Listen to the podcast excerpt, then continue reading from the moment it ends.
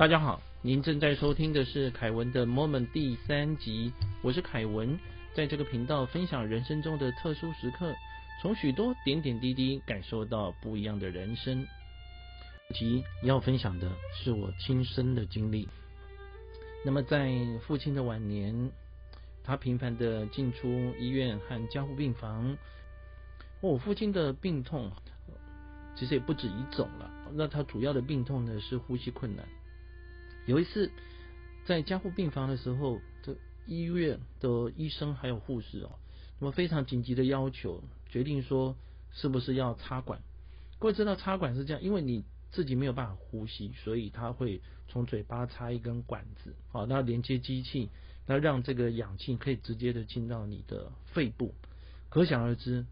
非常不舒服，而且是一天二十四小时，那直到结束为止。但是其实也没有更多的选择，为什么？因为我们希望，同时我们也认为，父亲如果度过这一关，他可以在回到家里，我们可以再过着天伦之乐的生活啊，是这样子想的。所以当时呢，也就同意了。那么当我们再到交病房看他的时候呢，让我蛮。蛮难忘的，蛮激。现在想起来，其实还是有点激动的哦，因为他是从麻药中醒过来，除了嘴巴里面多了一个管子之外，然后旁边有一个机器啊。那另外，因为醒过来之后手会乱动，所以呢，也怕他把机器拔掉，那因此手是被绑起来的。各位知道，除了没有自由不舒服之外，他连头痒他都没有办法去抓。那么这当然是一个非常不舒服的、非常不舒服的感觉。但是我们心里想说，只要过这一关，只要过这一关，哦，爸爸就可以回家了，这样子，呃，所以也就安慰他。那他已经不能讲话了，因为嘴巴有一根管子。几天之后，手的束缚才终于解开。那么要结束插管这件事情呢，哈，必须要通过一个考验，也就是。你自己可以呼吸哦，那当然管子可以拿掉。很遗憾的是，我父亲在做后面的这个考验的时候，他没有办法把这个管子拿掉。那医院也通知我们说，我们我父亲不能够再在加护病房了哈，因为他度过了最最危险的时候。那现在下来的话呢，就是要做长期的复健，让他的体力恢复到可以脱离这个呼吸器。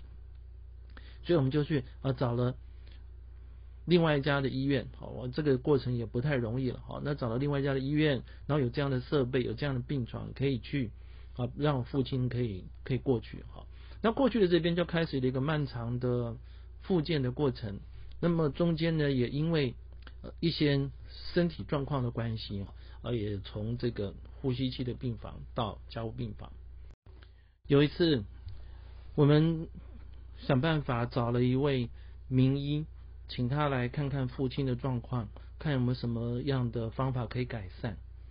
他的建议说呢，用气切。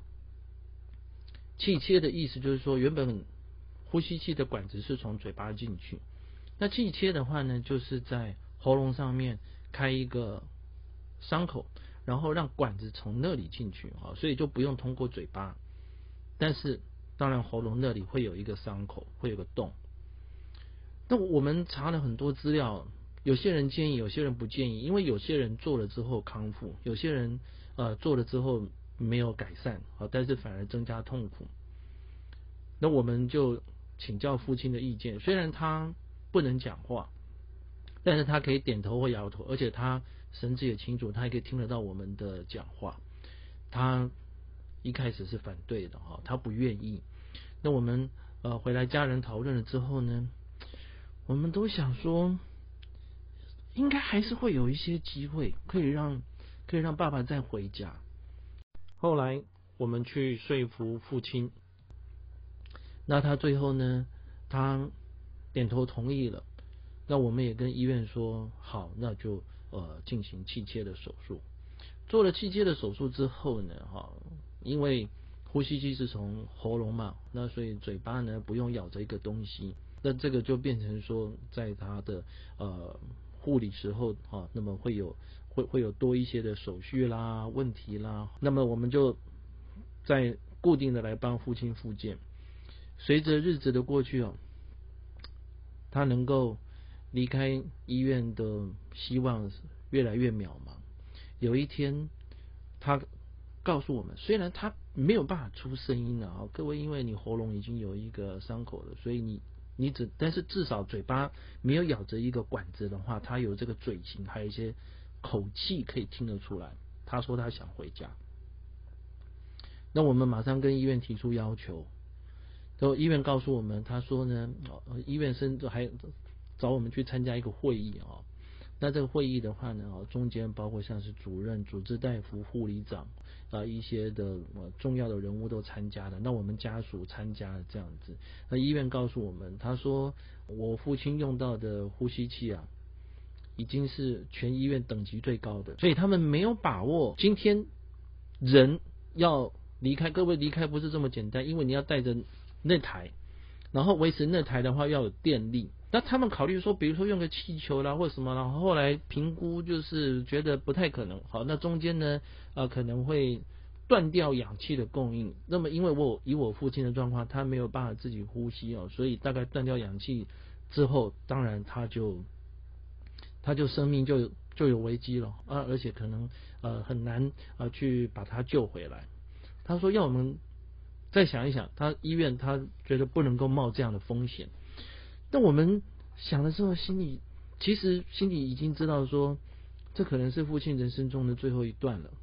我们当然希望满足他任何的要求，但是要因为这样子，就让他在我们带他回家的路上，如果真的出了个什么意外的话，觉得这这个好像是一个没有办法原谅的罪过哈。所以我们又去跟父亲讲说，没办法。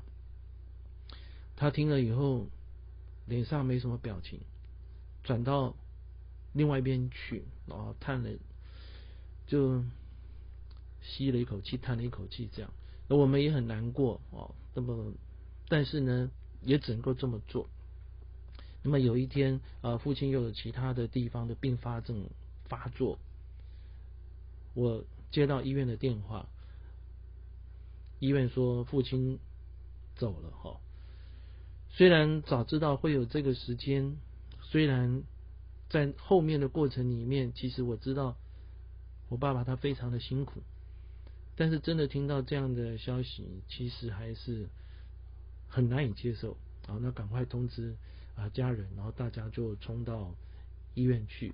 那我们帮父亲啊换了衣服啊，那就强忍着悲伤啊，就开始做后面的事情。由于他也有呃，像包括一些的。生前契约啦，什么啦？哦，我们有帮他做了准备啊，所以就开始在准备呃父亲的葬礼后面的事情。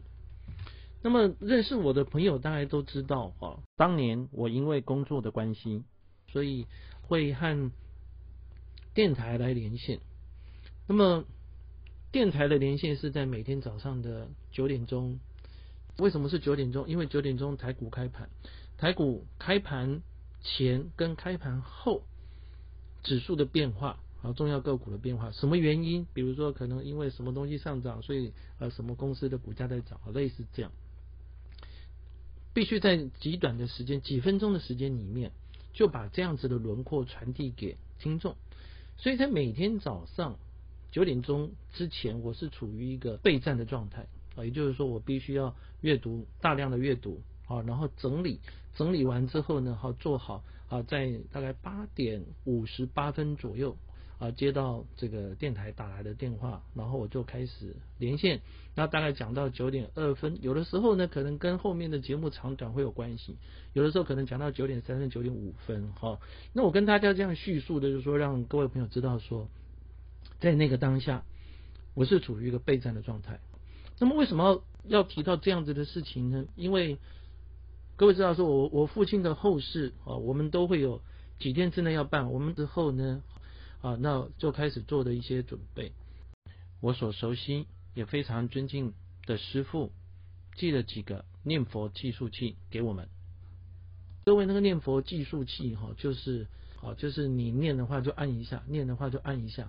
那他也跟我们讲说呢，哈，这段时间最好每天有念一定的次数。那你看这个计数器，你就知道有没有。因此呢，我都会习惯在清在整个脑筋清醒的时候，好，然后把这个当天的次数把它念完。有一天的早上，我就是在开盘前，然后整理资料，大概在八点多的时候呢，好，因为家里 WiFi 啊连线不是非常好的关系，我必须要移到饭厅去。那饭厅那边收 WiFi 收的比较清楚，所以现在书房把把这个电脑关了，关了以后呢，然后把东西搬到饭厅，搬到饭厅之后呢，那我把笔记本电脑啊放在桌上，啊右手还拿着这个念佛计数器哈，那念了几声之后呢，因为八点多即将要九点了，所以我把这个计数器把它放下来，放下来的话哈，然后准备要打开电脑，然后接着要开始啊。转到这个看盘软体的画面，好，要开始准备要要连线。就在这个时刻呢，从我的对面，各位，因为我坐在饭桌嘛，当时家里都没有人，没有人，只有我，好，那么要开始连线。我把笔电放下来之后，计数器放下来之后呢，正要开电脑的时候呢，从我的对面，也就是在笔电的上方，笔电上方。就是一个虚空了哈，空中啊出现了一个声音，这个声音就念阿弥陀佛，阿弥陀佛，哦，就是念佛就对了。我非常的震惊，那但是心里还是告诉自己，应该有什么别的原因造成的吧。所以我把计数器拿起来看看，因为我知道它计数器会不会计数器里面有什么录音，它会发出声音啊。当时第一个心里是这样想，那当然没有哦，它就是一个很简单的计数器。那我想说呢，哈，因为这个声音其实在持续，不是我的声音，但是是我很熟悉的声音。我把电脑打开，我心里想，也许我在电脑的光碟里面放了一片念佛的 CD。虽然心里知道是没有了哦，但是因为没有办法相信，所以我还是把电脑打开。各位，电脑打开了之后泡了按下去，那我们才能够把那个光碟机把它给按出来嘛。好，按出来以后，当然里面是没有 CD 的。接着我心里想说，会不会是在我的笔电里面有念佛的这种呃网络的浏览的页面没有关掉啊？所以我就登录了电脑啊，本来就要登录，只是在那个当下登录了。那在这一段时间，我的对面还是持续的跟我念佛。各位打开之后，当然也没有，没有什么未开的网页，没有。这个时候我很清楚的知道，我遇到了奇迹，遇到了没有办法去解释的现象。在那个当下，我认出来虚空中。向我念佛的声音，就是我父亲的声音，既熟悉又陌生的声音。因为从他在医院插管之后，我就没有再清楚的听过他的谈话了。就在我认知到这一点的时候呢，这个声音突然大起来。我讲大起来的意思哈，并不是它变得很大声，而是有一种由远而近的感觉。换言之，他从笔电的上方移到了我的面前，接着从我的脸部、头脑这样穿过去。穿过去的时候呢，有一个清凉但是有点麻的感觉。换言之，他马上跑到我后面，我赶快站起来。那这个声音继续的移动啊，因为从饭厅过去就是客厅，我就一路追着这个虚空中的。声音虽然看不到景象，我追着这个声音啊，追到客厅，这个声音就到了阳台，到了阳台就进入了外面的繁华世界了，我就没有听到了。那为什么我前面要跟各位叙述，包括像父亲在医院的状况，还有我在早上工作的情形？因为我所要告诉大家的就是说呢。真的在离开了之后，他可以回来告诉我，我又可以讲话了。然后因为我当时是全神贯注，那是一天之中最紧张的时刻。而这个电台是非常知名的电台，它是一个联播网，所以我在那几分钟之内，我必须要把我先前收集到的资料的精华，跟盘面上面真实的情况，立即及时浓缩的反映出来。所以各位知道说，那应该是一天之中最集中精神的时候，所以不是做白日梦，我也不是发昏，不是，就是真的遇到了这样的事情。这告诉我们哦，真的有另外一个世界存在。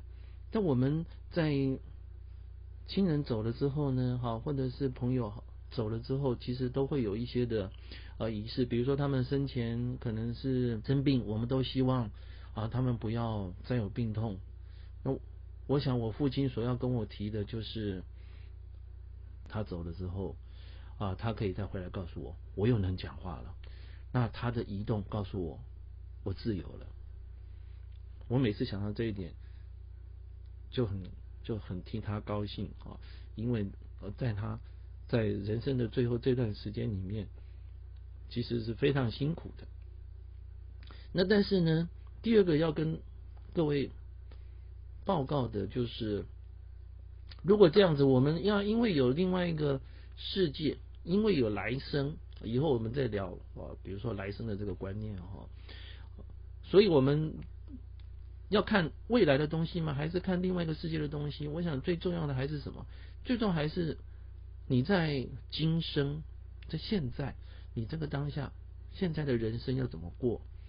怎么说呢？就有点像演员一样哦。我们既然来到了这个世界，我们就要把我们自己的角色扮演好。很像这个演员哈，他知道他是演员，他知道他在台上是演戏，但是呢，他还是会竭力的演出啊，是所以就会有金马奖啦、金钟奖啦、奥斯卡奖啦，然后这样子的奖项出来。那我们也知道说，我提的这些的经验，代表我们走了之后会去另外一个世界，或在另外一个世界存在，用另外一种方式存在。但是呢，对我们来讲很重要，还是说这辈子你要怎么过？如果我们知道我们在这个舞台，每个人都是赤手空拳的来，每个人走了之后都是赤手空拳的走，那你要怎么样让你这段的时间是过得精彩，还是过了啊你想要的生活，或者是你想要留下一些东西？我觉得我要提醒大家的是，我们要从更恢宏、更不一样的。角度来看待我们的人生和这个世界。片头的音乐《梦幻曲》是我父亲最喜欢的曲子，由我妹妹，她是一位小提琴老师所演奏。片尾的音乐《Somewhere Over the Rainbow》由我姐姐，她是钢琴老师所演奏。我们还有弟弟，都非常的怀念父亲。特别要提的是我妈妈。他在爸爸住院期间，每天风雨无阻的到医院陪伴，见证了不渝的爱情。我们献上来自这边的祝福，相信父亲在另一个世界会带着微笑，在彩虹的另一端，有一天思念的人、所爱的人，我们都会相逢。谢谢您的聆听，在下一集。所要跟大家分享的，是一位天主教徒，一个香港人。他有一次遇到意外，但是这个意外在他濒临死亡的时候，有了不可思议的经历。欢迎您对我们节目评分，并且订阅。